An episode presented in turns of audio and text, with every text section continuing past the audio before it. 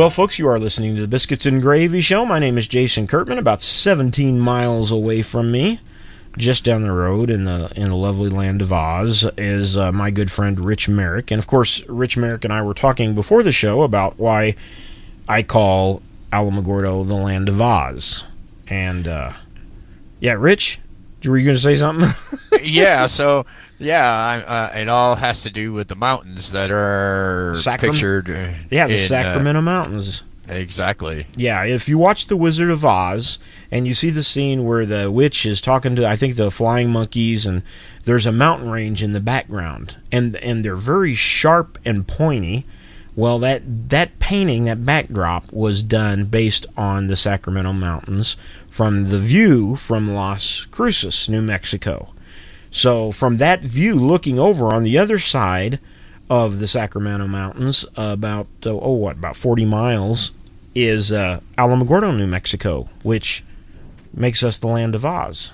Right. So, and as you as you come through the pass, and if you're at you're at the top of the pass there, you can actually see Alamogordo 40 miles away. Yeah, you can. It's quite a quite a view. It really is, and it's beautiful. And and you can look out and see the white sands. Of course, the white sands you can see not only from that view, but uh, coming back from Cloudcroft or even up in the mountains around Ruidoso. Um, if you get the right vantage point up on the mountains, you can look down and see white sands, and it's absolutely gorgeous. If you've never seen white sands or don't know what it is, Google it. Google the images. You, it's. I don't know exactly how many square miles. Do you? No, I don't I, offhand. I should know, but I don't. Uh, it's just it's white gypsum that is. i- It's so it's a particle that's. I think it's finer than sand actually. Yeah, gypsum's uh, uh of course uh, if you want to talk about gypsum, that that's what's in your drywall. Really.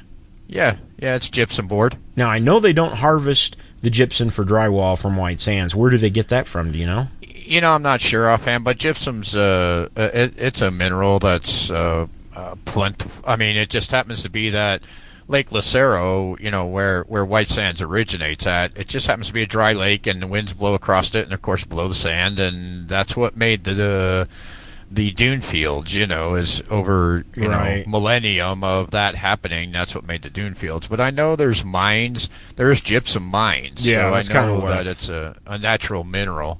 Yeah. Um, there uh, out at White Sands, there's there are different species of animals that are only home to White Sands. You can't find them anywhere else in the world. Um, I know there's a lizard, and of course there's the famous pupfish. Right, right. Have you ever seen a pupfish? I have never seen a pupfish. I, I got one on you, Rich. I've seen a pupfish.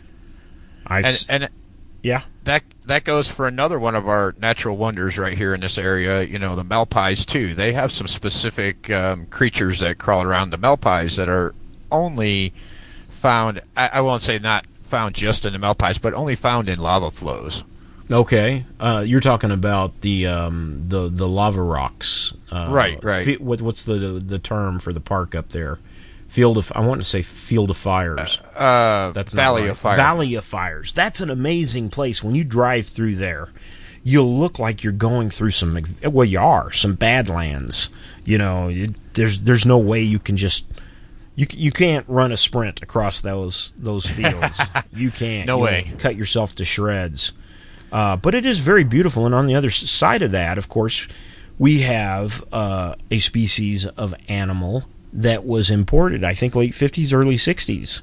The gazelles, right? Well, yeah, right. So you know that um, the oryx, The oryx. gaze- the- yeah, that's what I was The- trying to. the oryx, the gazelle, um, I think the antelope that are on white sands that are on the range itself. Mhm. Most of those were imported. Well, I know the oryx and the gazelle for a fact were imported from Africa uh, right after World War II. So Right. uh, the the generals at that time and the the well-to-do, you know, they thought, oh, those are cool animals, and we got a place we can put them in the desert there in New Mexico, and that's how They they, got there. And they thrived.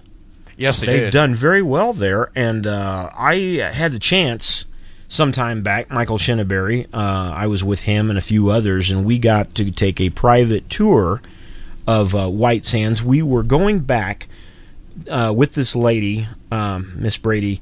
We were going back to visit the ranch that she lived on as a child, and when they were doing the nuclear testing, uh, the atomic testing, I should say, uh, they they the government took her land and the ranch from their family, kicked them off, and Yeah. uh, we got to she uh, she had permission to go back there. I think about once every few years and visit her old old homestead when she was a child, and she was allowed to take a certain amount of people with her.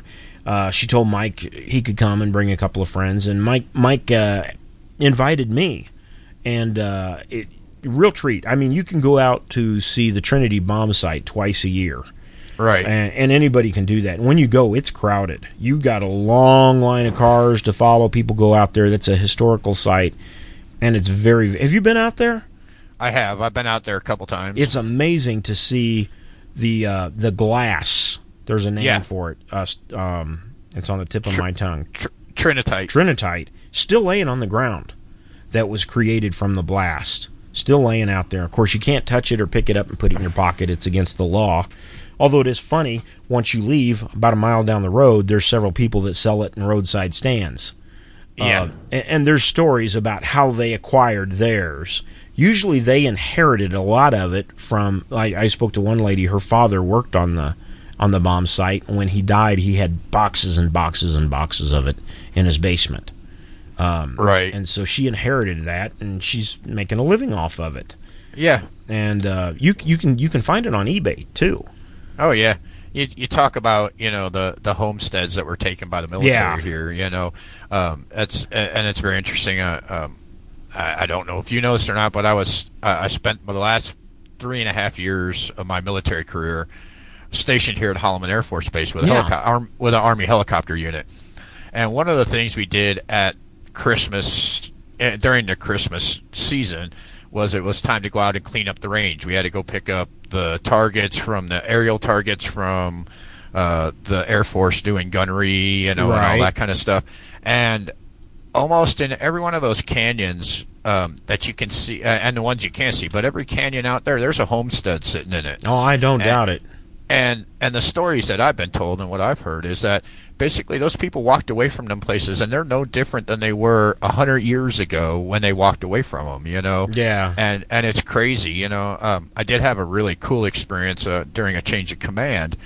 The new general that was coming on wanted to see Pat Garrett's place. Uh, you know, Pat Garrett had a ranch um, just up right around the San Agustin Pass, right in that general area Oh, there okay. um, I, I can't tell you exactly because I, can't remember exactly Right. where it's at. But we flew to it. We picked the general up at White Sands. We flew out there. There's not much left. It's uh, it's pretty pretty well. Uh, the the elements have taken it. There's still a Uh-huh. foundation. You can still see where the ranch was at. But it was kind of cool. You know, it was, a, it was a for me. I'm a big history buff. So oh yeah, you and I, both. I I was excited. You know, I was Oh, I excited just to just to be there and see it. You know, so it was really cool. Pat Garrett, the sheriff that killed Billy the Kid. So they say. So they say. That that could be another whole other show right there. oh, without a doubt. Do you do you think Billy the Kid was was killed as the history books say it does? Yeah. Can I put you on the spot? Can I ask you that? Yeah, you can because I don't think he was.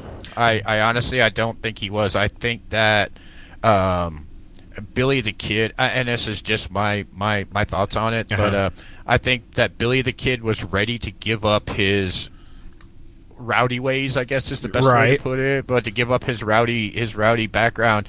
And the only way for that to happen, there was no way he knew as a person and he knew as a man that there was no way there would always be somebody hunting him.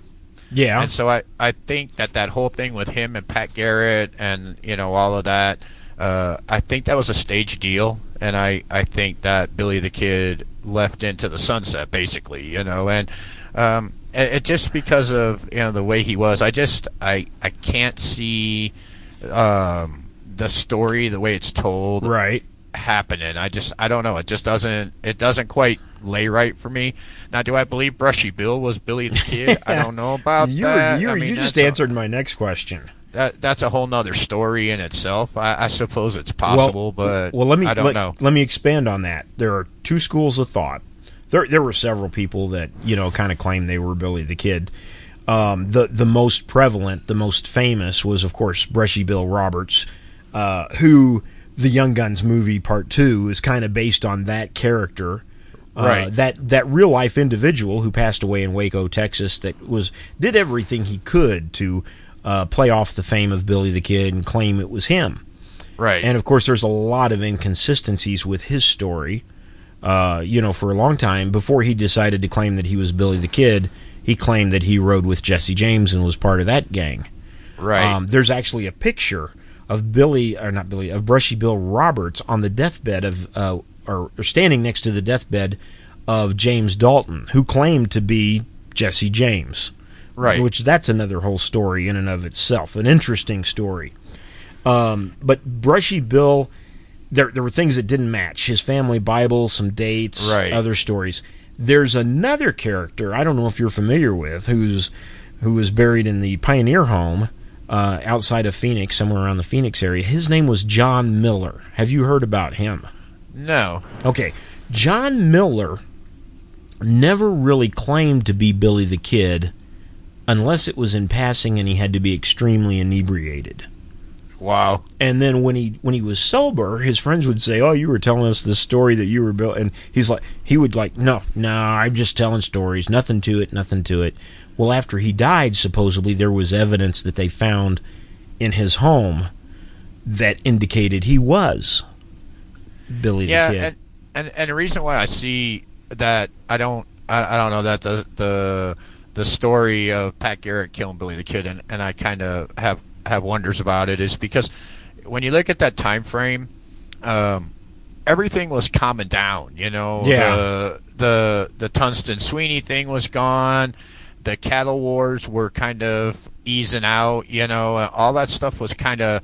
Uh, the West was becoming more civilized, I guess is the best way Right. to put it. And I think that, um, I mean, to me, I think Billy the Kid was like, there was nowhere for him to go. He was like, uh, uh, there's no wars. There's nowhere. He was, he he was that guy that just instigated, you know, and and so he he, he was lost. And I think that's, I, I just that's why I think he just kind of. Uh, for lack of better western, Right. he rode off into the sunset. You know, I mean, that's that's I, I that's just my my personal opinion of it. Well, the, the another interesting thing about John Miller, I have a good friend that lives down the road in another New Mexico town who is a uh, uh, a detective. Uh, Uh-huh. He's a former federal agent. He is a detective, uh, and he works a lot of these old west cases. He was actually part of a party that exhumed the body of John Miller. Oh, okay. And uh, of course, there is no really any DNA to compare anything to. Right. Uh, the descendants of Billy the Kid are long gone. Uh, the body supposedly has been washed away in a flood. That's that was buried up around I think Fort Stanton. yeah. Um, so there's nothing really DNA wise to compare it to. However, um, the when he exhumed the body, um, he, of course, 140 years ago, whatever you know, there's Right. not much there, just bits and pieces. He did get part of the like the jaw, and uh, he said that uh the jaw there's a, a tooth in the front that's crook, crooked and it's at an angle exactly described in reports of Billy the Kid. Wow. Um, I, I asked him one time, and there were some court orders that laid into effect regarding this, and he couldn't tell me Right. the whole truth. And uh, I did ask my friend one time. I said, "Do you, do you think Billy the Kid uh, was killed by Pat Garrett?" And he said, "No." He said, I, I, I, I don't. I won't say that he was, and I won't say that he wasn't. But I, I don't. There's more to the story than what the history books tell us. Right. so I think right. there's something to that. So anyway, the whole Billy the Kid story, it, it's local here. You know, it's it's Right. in our area, and uh, I love it. That's one of the things that I loved about when I moved out here um, ten years ago. Uh, that hey, this is Billy the Kid country. I can dr- drive. You can drive around all the sites mentioned in Young Guns in one Oh, day. yeah. You can drive around, visit them. You can see the bullet hole in the wall up in Lincoln. You, you know, you and I could get in the car and be there in less than an hour. oh, and, uh, exactly. That, that's a great place to. If you ride bikes, motorcycles, oh man, this is the area Uh, yeah. for it. Yeah, the, and then of course there's White Oaks. Uh, Right. You, do you you remember which scene in, in Young Guns was famous for being in White Oaks? I don't remember the scene. I remember hearing about it though. Yeah, it's where the deputy goes in, and he says that crowd out there, you know, they want you all, but I think I can appease them if you just give me the Indian, you know. Oh, oh yeah, yeah. And yeah, he says, right, yeah, we're going to give yeah. him the Indian. And he's like, uh, Chavez, give him your coat and your hat. And he puts it on. And The guys start to get nervous. He's seeing where this is going. And Yeah. and Billy the Kid, he says, "We're coming out and we're coming out shooting." And he pushes that deputy out, and the, the lynch crowd outside just blast away their own deputy. yeah. So, well, supposedly that that incident that that was based on, I won't say that that exact incident, the one it was based on, happened there in White Oaks. Oh, okay. And when they ride into town initially, there's a sign on the outskirts of town that says "No scum allowed," and they're Oh, wow. joking. They're joking in the movie. What's scum? And he's like, "Well, well, I guess we're scum." Well, Right. in White Oaks right now, they one of the there. I think there's like two businesses there. One is a, a little uh, antique Western store. Yeah. you can buy old fashioned candy. Um, they have props in there that were used in the movie The Magnificent Seven. They rent Oh, out wow. Western movie props. And then there is the No Scum Allowed Saloon, which Yeah, right. which is a famous now biker bar. It's probably the most famous biker bar in the West. And uh, one of these days, I'm going to go in there and I'm going to order. Jim dares me to order chocolate milk in a dirty glass. So yeah, so I'm probably going to do that. But I, I do love the Western history here. I love the uh, nuclear, the atomic history here Right. um, which will you will find this very interesting next week. I told you to be prepared for next week, and then I Yeah. told you I didn't need you. You want to know why? This is great. You're going to love this. Michael Shinabery is going to be my co-host next week. Oh, heck. Yeah, and he he's like Right yeah he knows everything about Yeah, this Mike. area. Mike is super. You, folks, you are going to love Michael Shinabery next week. He's uh, head of, I hope I get his title uh, correct, the head of the De- uh, Department of Education for the National, uh, I, I guess it's national, is that the right word? The local space museum. Uh, Right. Maybe it's a state space museum. It's state funded. So uh, he's he works over there. He does a, a radio show two times a week in Alamogordo. He wrote a book called, and I hope I get the title of it right, um, the f- famous Alamogordians. Uh, it'll come to me. I should know it because I'm in it. Yeah, I I know what you're Legendary talking about. locals of Alamogordo. That's it. That's it. Legendary locals of Alamogordo. And uh, yeah, I was. He, I'll never forget. I was down. Uh, I think I was at the radio station one day. He calls me up on my cell phone. He says, "I, I need to get with you and, and talk to you for a few minutes, and I need to get a photograph." I was like, "What on earth for?" He says, "Well, Uh-huh. I, I need a picture of you." And I was like, "Okay, how come?" He says, "Well, I'm writing a book." And I thought, "Oh, great, you know." I said, "What kind of book are you writing?" You know, he says, "Well, I'm doing one called Legendary Locals of Alamogordo, and uh, I'm going to profile 100 people in it, and you're one of them." And uh, that was one of the biggest honors I think I've ever received. And uh, just just love the fact to be a part of that. And uh, I guess the the reason he put me in it is at the time I was doing the Jason Kurtman show out of KHII KUPR. And to my knowledge, I was the first and only person to ever have a syndicated radio show out of Alamogordo. right. And uh, of course, I enjoyed that. So uh, we were able to do that and be a part of that. And I was in the same book with um, Ham the Chimp, the space Oh, okay. chimp. Yeah, so Yeah. I'm right up there with the primates. And I, I say that tongue in cheek because there was a lot of people in there. Um, a lot of people. So, I I I just um, had a uh, uh, the other day ran into another one of our local legends, yeah, and and um, he very well. I, I I love the man to death, and he made me feel so dang good. And that's Mr. Bob Flott. oh yeah, Bob. Uh, yep. So, we're standing we're standing in line at the local pharmacy, and we're me and Bob are talking and just kind of blah blah blah blah. So several years ago, um, I went to Bob and I said, "Hey Bob," I said, "I've got these two Christmas things that are strictly military, and I'd love to record them, you know, and if you'll, re- you know, and we'll put them on the radio station, you know, kind of like PSAs, you know."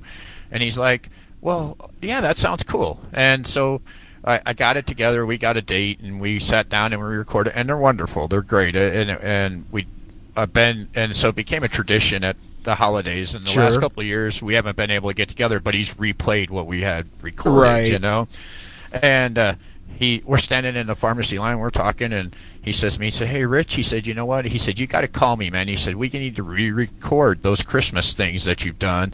He said, "I want you to come down and re-record them," and I it made me feel so good that he remembers. You know, I mean, it's I I, I mean, I know we're a big military town, but he he just knows where my heart's at. You know, and Sure. it's, and and he's like he and I just it made me feel good. You know, it's like, hey, he wants me to come down there and do that. Yeah. You know, not you know, so it was it was pretty cool. I I love Bob to death.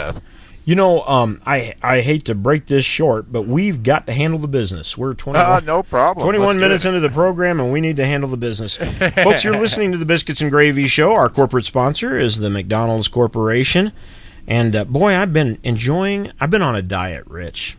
A, a very, very strict diet. Lost a few pounds. But I treat myself every now and then to one of those tiny little McDonald's cheeseburgers. And I'll tell you what, when you're on a diet and you haven't had fast food in a while, those things taste just as good as a Big Mac. I guarantee it. without So- a doubt. Yep. Also, special thanks to our executive consultant, Rodney Barden. And uh, you can check out our website at ourfantasticwebsite.com or vintagebiscuits.com. They both go to the same place. Uh, also, we have the Rubber Chicken Club. If you send me an email, uh, tell me that you are enjoying the program. The email is our fantastic website at gmail.com. I will do my best to send you a rubber chicken and you can take a yeah thank you there rich. That's that's rich's rubber chicken. Here's mine san antonio george there. So uh and uh, then you take a picture of it. We'll we'll put your picture on our rubber chicken hall of fame club. Um, there's the dog going after the chicken. Don't forget to rate and review us on iTunes. We are heard on Leading Edge Radio Network, Q Star FM, KKTY, Tiger Country Radio. They're out of Missouri. Man, I, I kind of miss going back there. I need to get back there sometime. WBM Radio and Good Talk Radio, as well as Delmarva Talk and uh, ApexRadioNet.com as well. So uh, let's see. Am I am I missing anything? I don't think I'm missing anything. I think that about handles the business there. So, uh, boy, we we talked a lot about local history, and uh, and uh, had a lot of we- had a lot of fun with that. There's there's so Yeah. much more to it. There's oh, a no kidding. uh, Michael Shinabery and I were actually talking about doing a uh, podcast one time.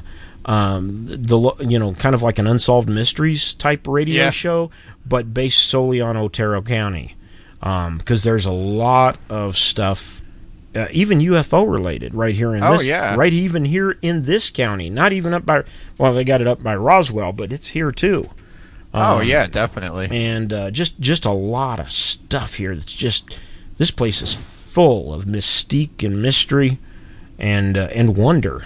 Um, the mountains are beautiful. The white sands are beautiful. You you really ought to check out Otero County, even if you just take a take a tour in your web browser. It's worth it. Worth the time to sit back and kill an hour and see what we got going on here because it's fun. So, uh, Rich, what have you been up to this week? Ah, just to working mostly. Uh, you know, I imagine you, you all have been busy. real busy, real Yeah? busy. Yep, me too. Still hiring people left and right, here and there. So, I, I I guess have you heard what Pelosi said? I think it was this last week. They asked they asked her about the, um, you know, the debates, and she said, "This is so funny." Don't her first thing she said was, "Don't tell Joe Biden." Yeah, she's being recorded Yeah. for national radio. Don't tell Joe Biden. Yeah, because Yeah. he doesn't listen to the news about himself. I'm sure. Uh, but- Right. But, she she doesn't think they ought to have the debates. And uh, yeah, what's your thought on that? I wonder why. Yeah, because she knows that's a no-win situation for the Democratic Party. Yeah, There, there's Yeah. no way they can win that. Joe, Joe Biden's going to get up there, and he's he's either going to he, he's he's going to slur his speech, his thought process is going to trip. right. It, that's that's what I would predict, and I think that's kind of what they're. They may not predict it, but the, in the it's in the back of their mind. This this is Oh, gonna, yeah. you know. But also, if they don't debate, it's going to look like Joe Biden is afraid of that. His party's afraid of that, or they're they or they're afraid that they just can't beat him in a debate. It, yeah, I think it's it's a it's a lose lose proposition for him, and that's what they're afraid of. Oh, well, I'm just I'm I'm sitting back eating the popcorn. I love just watching the the debates about the debate. You know, so right. I'm I'm anxious to see what'll happen there. Um, it'll it'll definitely be interesting uh, to see what happens. I saw a bumper sticker not oh some months back that said I'm I'm Joe Biden and I forgot this message, and uh, I thought that was pretty good. Um, but yeah. I, in all fairness, you know, I, have watched some of the videos of Joe Biden's and he, him being uh, incognitive and tripping up on his thought process. And I got to say, um, all kidding aside, it, it, wouldn't matter who that was in in this country. I would feel sorry for anybody in that state. Oh yeah, without uh, a doubt. I, I, do, but at the same time, I'd even feel sorrier for a country if a man like that was president. Um, it's even sorrier for what's what's next in line. I correct me right. if I'm wrong. If he uh, was to, if Miss Harris was to become president, I think the next in line for vice president would be Pelosi.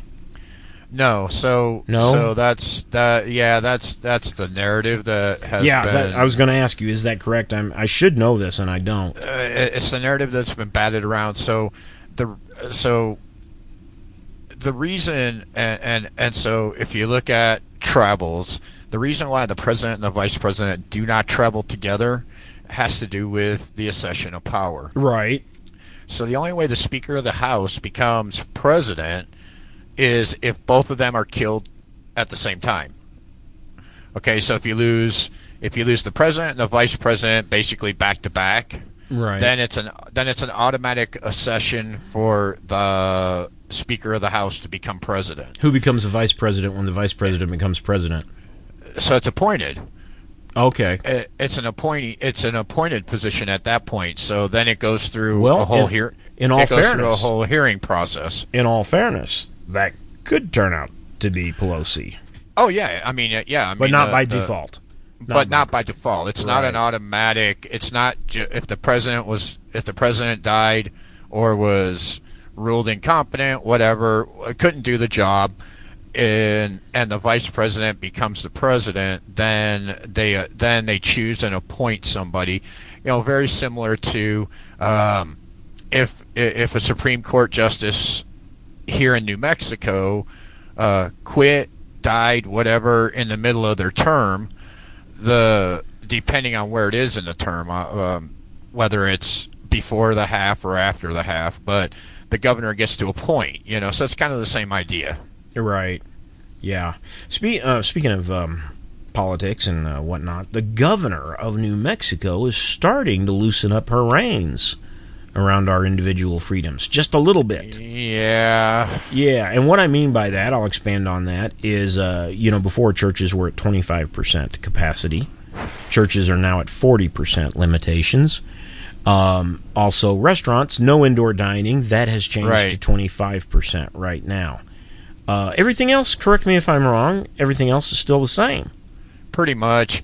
Um, I, I, uh, unfortunately, I've you know over the last several months of watching this governor and, and watching what she's done to the state, uh, I I have this bad feeling that we're going to come out of Labor Day, mm-hmm. and she's and she's gonna and she's gonna do again her little talking to the kindergartners. You all didn't follow the rules, so right. now we have to go back into lockdown. Now I will I will say this. Now you and I are talking about New Mexico, but I and I've stated it before when it comes to th- well I you know people you know back in Missouri, Michigan, what other Illinois? Well, that's interesting, but it doesn't apply to me because I don't live in that state. You, uh, if you haven't noticed, the governors throughout this entire thing have been watching each other like hawks to see right. what each other could get away with.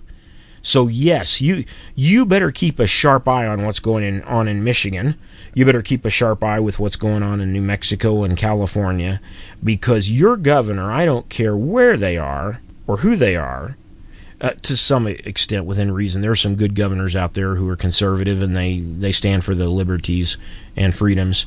But for the most part, they're watching because they want to know what they can get away with and if they think for a minute they can they can follow suit with what somebody else is doing then Oh, they'll do it where you live. it's uh, I, I have family in, in upstate New York, Mm-hmm. and um, and and we talk. Well, we talk every week, and um, you know we start comparing. You know between what's happening here, what's happening there. Yeah. and the similarities are immense. You know, and and so you can see it across the board. It's it's. You know, yeah, we talk about our personal experiences here in New Mexico, but if you expand those, you know, I, I always say that when you when you look at the smallest part of government, whether it be your city government, your county government, whatever, it's only a microcosm of what's happening nationally. Oh, you yeah. know, you you know you just expand it to larger and larger and larger uh, entities. You know, and it's and it but it's all the same. Yep, absolutely. So keep an eye on what's going around you, on around you, even if it's you know across the continent, because it is very important. Um, California's gotten so bad; it's it's like it is like a whole other country there. Um, I just read a report today that there are droves of people moving out of California and moving into Arizona Yeah, I Which- heard the same thing. which makes me a little nervous um, because I know that even though there's a migration, how much of that mentality are they bringing with them? Are they bringing, all, Right. you know? And uh, it makes me nervous because Arizona is a place that uh, I someday hope to live, and um, we'll we'll wait and see. But because states have changed their their political viewpoints based on the people that have moved uh, Right. into those states. It, it happened years ago when uh, I do know for a fact that a lot, a lot of people from Arkansas uh, moved into uh, the Detroit and Flint, Michigan area Right. areas back when you know the the um, automotive industry was in its prime, and they were hiring people left and right, and you had these migrant workers in, in Arkansas that were out of work, and here's this promise of jobs up north, time to go, and they did. Right. And I personally knew a lot of those old timers and their children and descendants. And uh, of course, they took a lot of their political views with them, and it influenced. Uh, there there Sure. could be a whole sh- whole show about that. So, So- so, uh, I've I've got a question for you. Sure. And, and this is a bit of a hot button item going on in the news right now, or going on in the Oh, okay. country. Well, that's what I'm good So- for. So, um, from your perspective as a ex law enforcement officer, Uh, I got what do you feeling I know where what what do you think about? you think you know where it's going? I huh? think I do. So, what what is your take on this young man in Wisconsin? Well, I'm going to be honest with you. Um, I don't have all of the facts. Yeah, The facts that I do have, he's 17 years old. He Right. he took it upon himself to pick up a weapon and cross the state line. Um, it on, and I'm I'm playing both sides of the fence here. Okay, um, it looked to me just you you pick up an AR-15, you put it in your car, and you drive into a war zone. You're looking for a fight. right, right. So that's the first thing he's got against against him. Did he have a right to be there? Yes. Did he have a right to have a firearm with him? As far as I know, he did. I don't know of any restrictions that kept him. Did he have a right to use it in self defense? It appears to me he did. Did he use it justifiably in self defense? Yes, I believe he did, based on what I know so far. Right, right. Um, I understand he's being charged with murder. Is that correct? that was the last thing I heard. Okay. Yeah. You got to remember too when you got you got a situation like you had in St. Louis with the couple that were standing outside their home with with unloaded firearms that, Right. that are being charged because they were protecting their property, but they were being charged with brandishing weapons that didn't even work. Um, which there's an interesting story about that. The I'm going to shift gears here a little bit. The woman that was holding her pistol, that pistol did not work Wow. it went to the crime lab, and uh, Kim Gardner, the prosecuting attorney, from what I understand, ordered the crime lab to repair it so it would be in working order and they could present it in court as a working firearm. Oh, my God. She got caught doing that. And uh, of, course, that fell through. And of course, the gov, uh, the not the governor, the attorney general of Missouri, saw to it that all charges were dropped. But that being said, I'm going back to this. We're in a climate right now. Yes, it's better to be judged by 12 than carried by 6.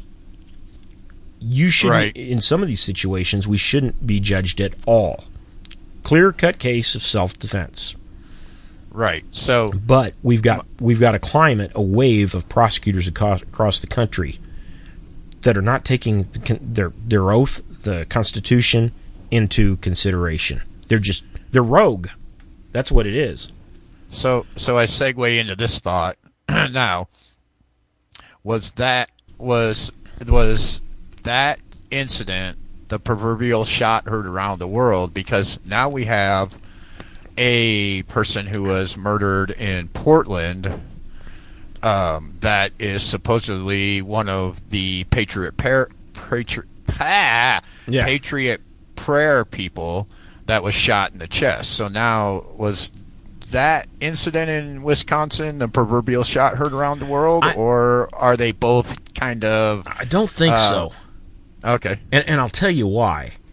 Um, when you re- reference the proverbial shot heard around the world, you're talking about um the shots fired during the Revolutionary War, the first shot Right. of the battle Right. that really kicked it all off. During that skirmish, it was organized Right. uh, by local militia people. They faced off with the redcoats on the green.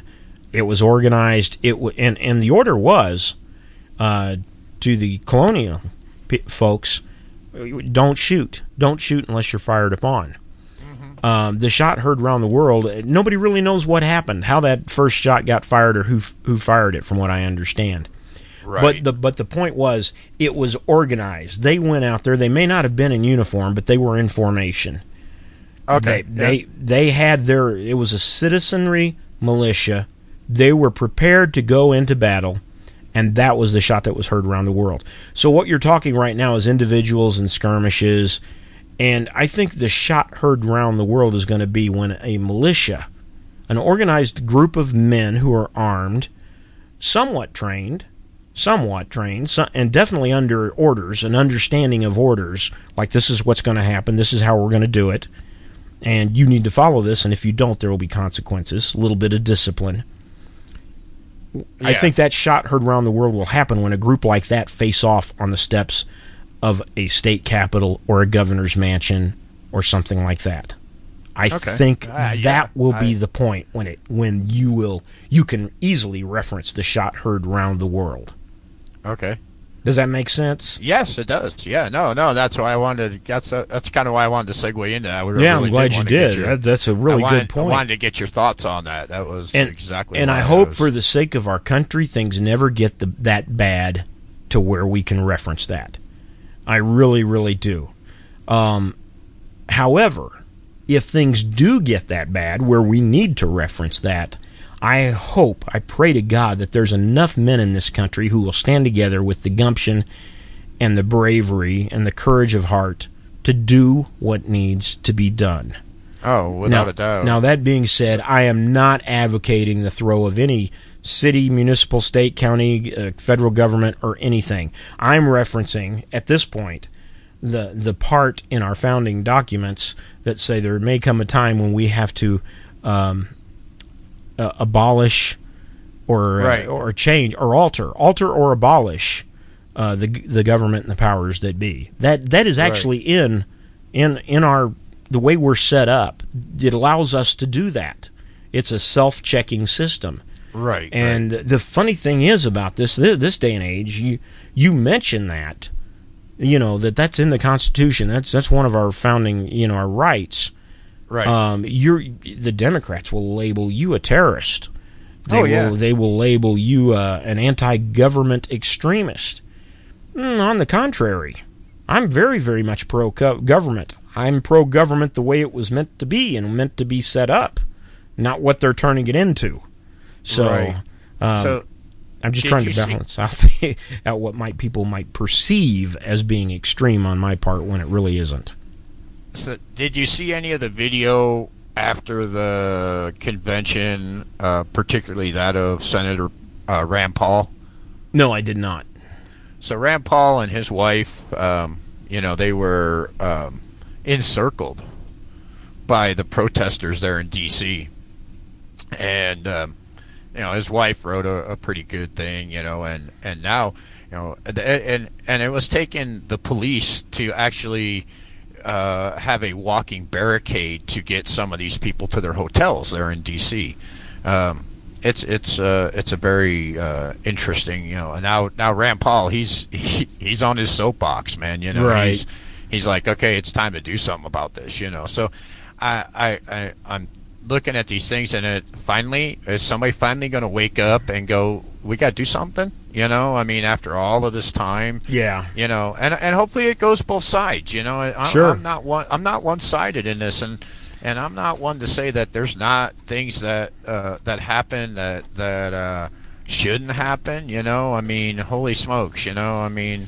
Uh, and that's that. That goes to both sides of. But it doesn't make every. It doesn't. You know, uh, some cops do wrong.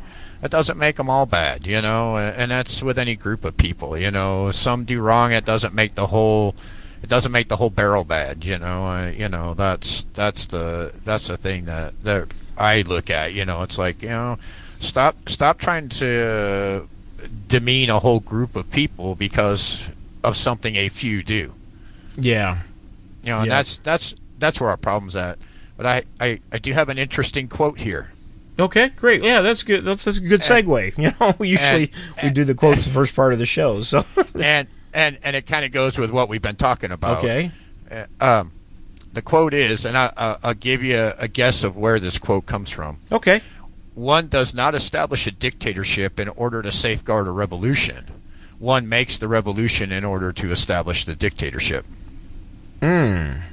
sounds like I don't know that that could be on both sides of the fence. Uh, somebody saying it as a matter of fact, or somebody saying as this is what we need to be aware of. Uh, I could guess Winston Churchill. You're close. It's it's actually um, Mr. Orwell. Oh, okay, comes straight out of 1984. interesting. So, uh, okay, out of his book 1984. Um, so it's yeah, it's an interesting thing, you know, that you know people talk about dictatorships and and things like that, and then uh, uh, you know, and and really it's it's this this protest revolution that's going on that's gonna if if it continues if if it, that's what's going to change the shape you know i Yeah. mean that's and unfortunately right now what we're seeing doesn't look like a good shape and another interesting quote from that same from george orwell uh, in 1984 and out of the book 1984 is power is in tearing human minds to pieces and putting them together again in new shapes of your own choosing. Hmm, interesting.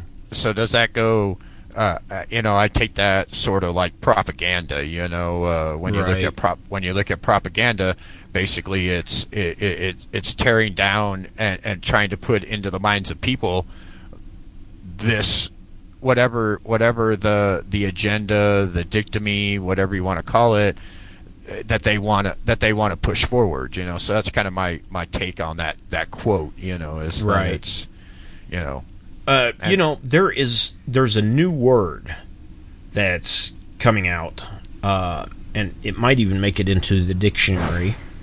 The word is doom scrolling. Have you heard of this word? No Doom scrolling. It's a newish. I want to just read this right from the article. A newish, uh, newish word that's come about during the pandemic is doom scrolling. The act of reading the seemingly endless stream of upsetting news headlines that emerge on a social media in times of distress. The word has become so popular the past couple of months that the Merriam-Webster recently flagged it as one of the words in its watch list for the upcoming dictionary. Doom That's- scrolling. That's interesting though and and you know what? There are people out there. I mean there there's people out there. That's all they're looking for is and and it's on you know all sides of the spectrum you know?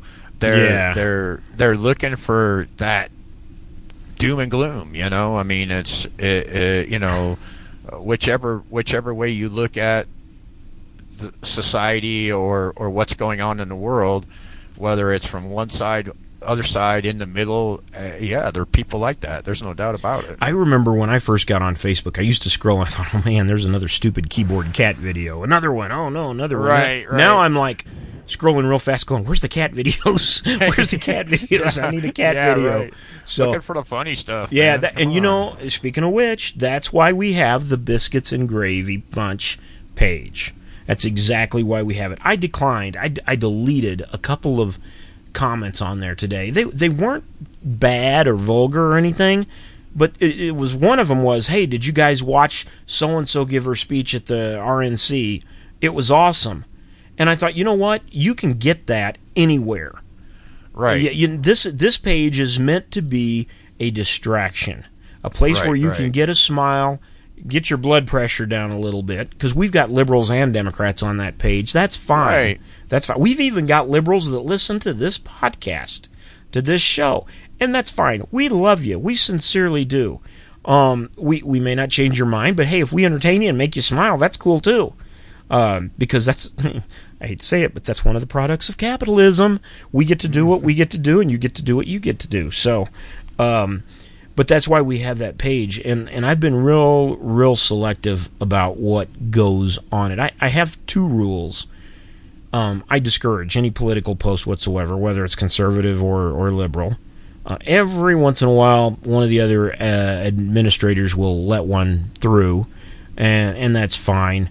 Um, but the other rule that I have is basically, I have a very sweet and godly mother, and and I, since I created this page, and of course there's other administrators beside myself, I have the same rule for that page that I do for my own Facebook feed. If I would be embarrassed for my mother to see it, I don't approve it. Right. I, that's just the way it is, the way I am. I, you know, so it's clean. It's clean humor. Um, somebody recently called me, and I love this title. I might put it on a business card. um, Doctor of Delightful Distraction. Yeah. So I, I I really like that. That's one of the best compliments I think I've ever ever received. And you know, I'll tell you this. Lord knows I need a distraction every now and then. I I do, man. I, you know, years ago in another life when I was with another person and other people, um, that's why I bought a motorcycle. Right. so uh, I remember when I got that motorcycle, my son, who was about seven at the time, uh, I took him on a ride. Everybody was gone. I said, "Let's go for a ride." I bought him a helmet. We get back home. He slides off the bike and he says, "Dad, I get it. I get why you do this now." yeah. Yeah. So, uh, yeah, you I've ride. ju- I uh, yeah. I'm uh, pre- I'm presently without two wheels. oh but yes, man, I wish that wasn't the case. I, I do ride and and I always every you know I, when people say well why do you like to ride so much I said look I said to me getting on that bike and going somewhere is like to somebody who likes to have that six pack after work Yeah. it's the it's the same. I said, you know, I said although you're you're hyper alert of everything around you, it's still like being in another world. You know, Oh. it's, it, it just it's it has a very calming nature for me. That's that's all that it's just yeah. a very calm. Until and- your feet are on those pegs and you're doing at least 60 miles an hour, you will never get it. Right, right. Never, you will never understand it. You can't get on a roller coaster ride and get the same effect. No. It, it, not, it, it's a different effect. It's still good, you know, but still, it's it's the same. You're in control of where that goes Yeah. and how far you how far you go and how fast you go and uh, what curves you take and there's nothing like it in the world. And I That go ahead. that and it seems like on a bike you see I could drive the same road in my car Mhm. and ride and ride the same road on my bike Two different roads. and it is it, it, Yep. it is two different roads it's like when you're on a motorcycle you see more around you i don't know it's like it's like you get a bigger picture of, Yeah. of what's around you and i think that's you know i, I don't know it just seems it's uh, and and i don't know if that comes partly with the hyper alertness of being on a bike because obviously uh, it's much more dangerous than being in a car yeah, But, a little bit of that. uh, I mean, and so I don't know if it's because you're kind of hyper alert to everything around you, so you kind of see more than like Right. when you're driving your car, or what it is. But there's something about it. It really is. There's really something Well, about it. And honestly, that's why I wear a half helmet versus a whole helmet. Right. A little bit more of that breeze. You know, I like coming home and and you know getting the floss and taking the bug, taking the bugs out of my teeth. You know, I like that. Um, it, it it is a different effect. I mean, me and a friend have a joke too. Uh, my friend Mitchell, you know Mitchell. And we always we always joke and say that you know the only thing a helmet does is determine whether or not you're going to have a closed casket or not. It does, you know. It's uh, Yeah. very few. Now I, we say that jokingly. I have gone down twice on my bike where if I hadn't had a helmet on, I'd have been knocked sillier than I already am. Um, I have no doubt about that because my my noggin hit that side, you know, the pavement and the curb one time pretty pretty hard, and I was glad I had that helmet. I wasn't even going very fast. It was back when I was first lear- learning to ride, so the helmet is there for a good reason. I see a lot of folks riding in New Mexico. There's no helmet law here. And uh, I, I, I appreciate the fact that they're exercising their freedom not to wear a helmet. Uh, not me. I'll wear one every time. Yeah, I I dumped a bike uh, a number of years ago too, and and it was kind of funny. I mean, I I didn't get hurt in the situation, but I was wearing a helmet, and I I got up from the from the dumping it, and I thought, well. My head never hit the ground. I, I don't know, you know, this helmet thing, you know, and I, I kind of was Yeah. doing the and and so I'm unstrapping my helmet. I take my helmet off, and I turn it around and I look at it, and there's a huge scuff mark right Oh yeah. right like where the forehead, you know, where the helmet comes across your forehead. Great big old scuff mark where I had rolled over and it scuffed at the at the forehead and scuffed all the way across the across the helmet, you know. And I thought, wow, man, and I don't even remember my head being on the ground, you know. So it's kind of, you know, it's I'm laughing because when you go down on a bike, you might seriously hurt yourself and you won't know it for a day or two. oh well, yeah, yeah. Yeah. I Yeah, I, the- um, I fractured my sternum on the bike. Oh, my goodness! Yeah, my sternum actually protrudes a little bit out of my chest a little bit. Um, my, something my wife notices quite a bit. Um, Eh, but I, I remember, you know, back in that other life when I had that motorcycle, I was told, "Well, you're going to kill yourself," you know, and of course I bought the bike anyway and did it, you know. right. Well, I took the bike down. I, I fractured a couple of ribs in, in that sternum. I, I didn't dare say anything about it at home because I would never heard the end of it. I told you you were going to kill yourself. So for like six months, I was crawling into bed going, uh, I think I slept on it wrong again last night, you know, just playing it off.